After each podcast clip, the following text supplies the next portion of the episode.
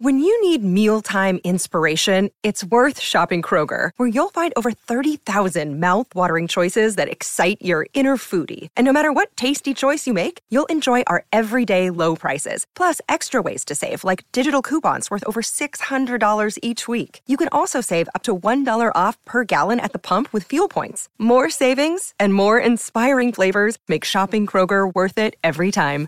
Kroger, fresh for everyone. Fuel restrictions apply.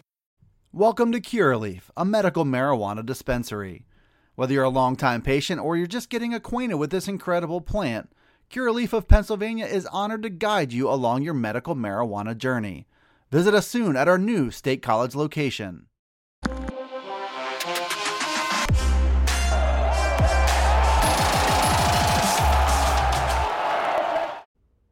Hi, Dustin Hockensmith here from Penn Live. I've got your four Penn State talking points on this edition of the Blue White Breakdown for Monday, April 25th.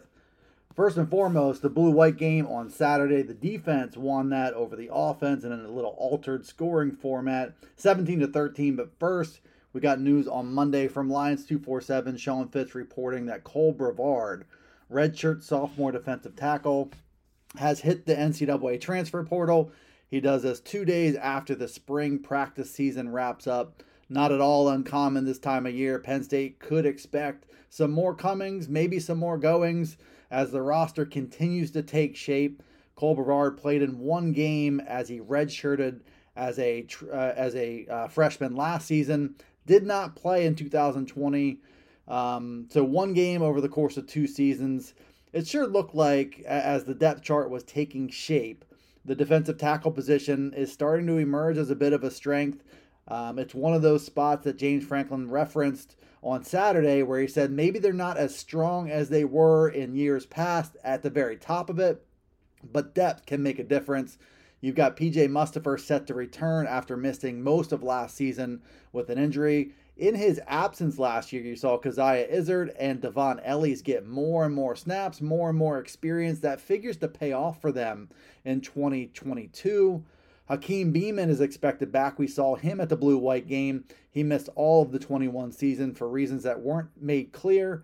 Jordan Vandenberg, who's got a little bit of uh, spring buzz as well. He's a redshirt freshman. freshman. Fatorma Mulbah is a redshirt sophomore. And then we all know that Zane Durant, the true freshman January enrollee from Florida, has generated a ton of buzz for himself. And James Franklin even made the case that Zane Durant could play as a true freshman, which would defy expectations at that defensive tackle spot, where you don't really expect those young guys to contribute right away.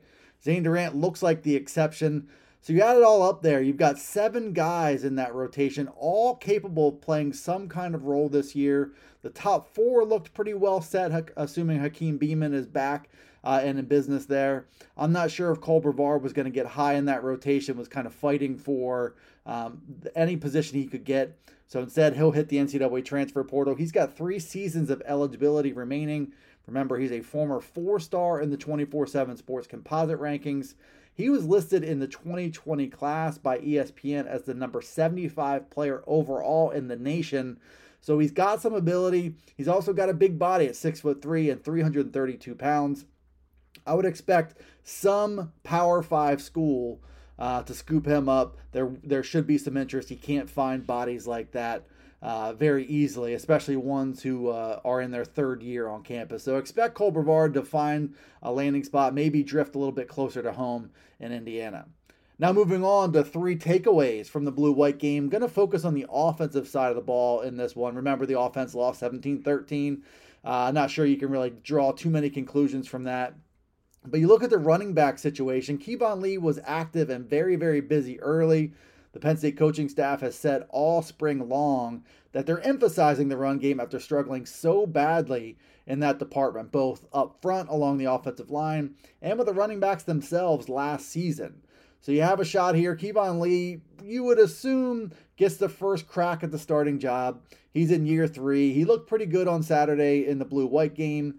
Uh, he tied for the team lead with eight carries, a lot of that work done early.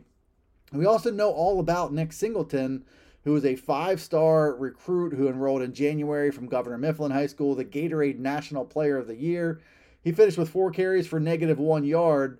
uh, in the blue white game, but I wouldn't look too much into that. He was active in some of those seven on seven and goal line situations um, as well. The guy who turned the most heads, Kaytron Allen, another freshman from IMG Academy. He also enrolled in January. Not that he was forgotten about, but you tend to overlook the second running back in the class when your first running back is a five star player. So Kaytron Allen was recognized coming out of high school as a kid who was good at the goal line, good in short yardage, maybe had a little bit of a thumper reputation. And I think he's got some of those tools. He's got power. He's got some size. I think he's listed around 215, 220 pounds.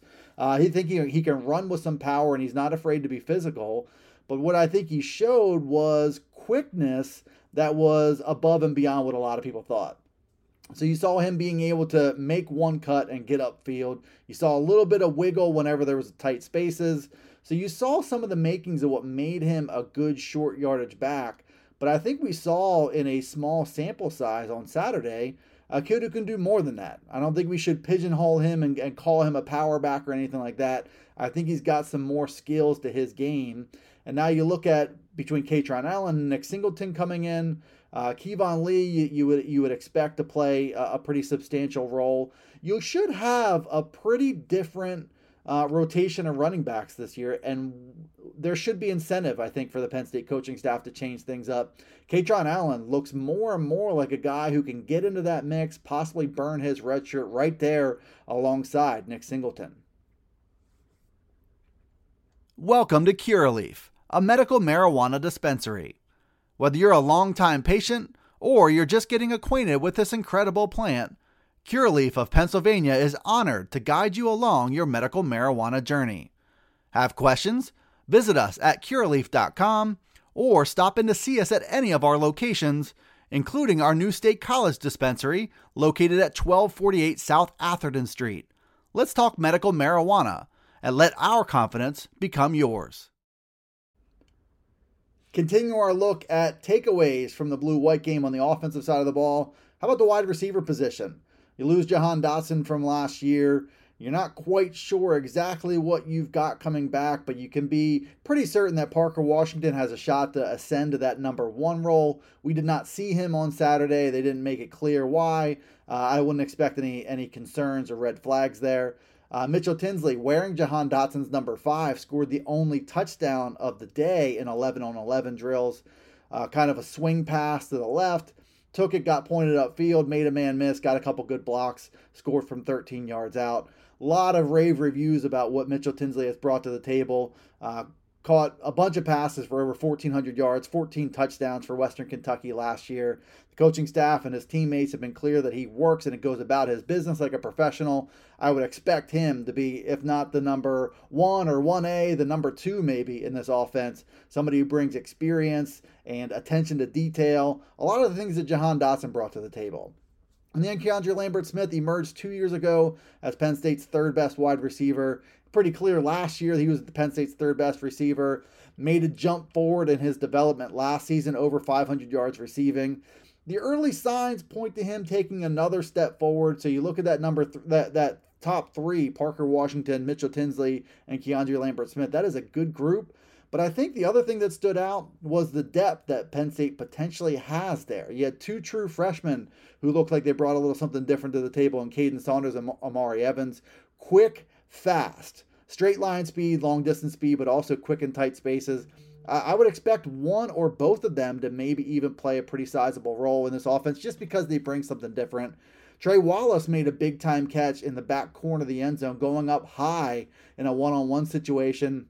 And that's something that maybe he does better than any other Penn State player is get up with that vertical leap and be able to catch balls that where he doesn't look like he's necessarily open.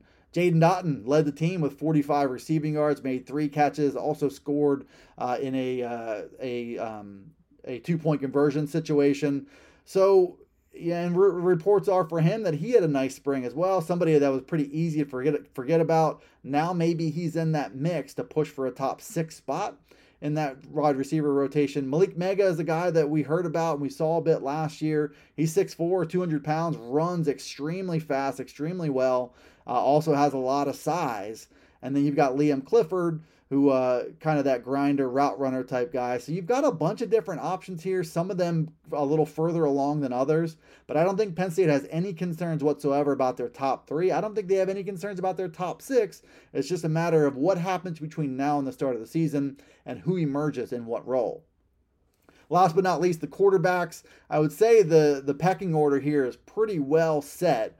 Uh, the coaching staff and Sean Clifford both said that this has been the veteran's best spring yet, which you would expect in year six on Penn State's roster. The first time he's ever had a second spring with the same offensive coordinator. They've made the case that that has made a difference as well in terms of his decision making, his leadership, his command of the offense. James Franklin said his numbers across the board, both surface numbers and deeper analytics, are all up, and that the coaching staff that it supported the conclusions that they drew that Sean Clifford has looked the best that he's ever looked. You know, a lot of Penn State fans probably thinking, what does that exactly mean? Sean Clifford was off to a pretty good start in 2021 before he got knocked out of the Iowa game. Wasn't really himself after that.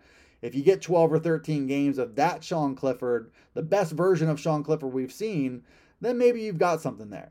Uh, at the number two spot, seems pretty clear that Christian Veilleux is uh, the best bet to win that number two job. He kind of picked up where he left off against Rutgers when he, he made his debut through three touchdown passes. Uh, kind of came out of nowhere in that game against Rutgers. Looked really, really good. He also looked confident and poised and wasn't very wasn't rattled. Didn't get too up. Didn't get too down in that game. And I think you saw some of the same makings um, in the blue white game as well. Kind of carried himself with that same sort of composure. And you've got the two true freshmen, Drew Allar and Beau Pribula. They both had a bright moment or two. They both had a couple moments that they'd probably like back. Drew Allar, 6 out of 14, also threw two interceptions. He had a few passes that he threw behind guys, held onto the ball for a little bit too long. First time in Beaver Stadium playing in front of fans. Uh, kind of didn't want to make a mistake, it looked like. Uh, Beau Pribula took two sacks. You know, he's credited with three dropbacks, um, three three pass attempts. Um, so he he, he kind of played himself to into some sacks there. So obviously the true freshmen have some work to do. This was all part of the learning curve for them and some mistakes that they can hopefully turn into some progress. But one thing I would say about these two true freshmen throughout the summer and into the fall coming out of the 2022 season, I don't expect a lot of clarity in terms of who's ahead of who. I think James Franklin and his coaching staff will wait as long as they possibly can to give one of these guys an edge in that competition. Oftentimes, two quarterbacks in the same recruiting cycle, whoever doesn't have that edge is highly, highly likely to transfer. So they're going to put that off as long as possible. I would expect this time next year and into the summer of next year, Christian Veilleux, Drew Allar, Beau Pribula all could be competing for that starting job, with it being Sean Clifford's final season in blue and white. Thanks for tuning into this edition of the Blue White Breakdown. As always, be sure to check us out on the Blue White Breakdown, anywhere podcasts that can be found. We're also on pennlive.com slash Penn State Football for video, stories, and analysis. And we'll see you next time here on the Blue White Breakdown. Welcome to Curaleaf, a medical marijuana dispensary. Whether you're a longtime patient or you're just getting acquainted with this incredible plant, Curaleaf of Pennsylvania is honored to guide you along your medical marijuana journey. Visit us soon at our new State College location.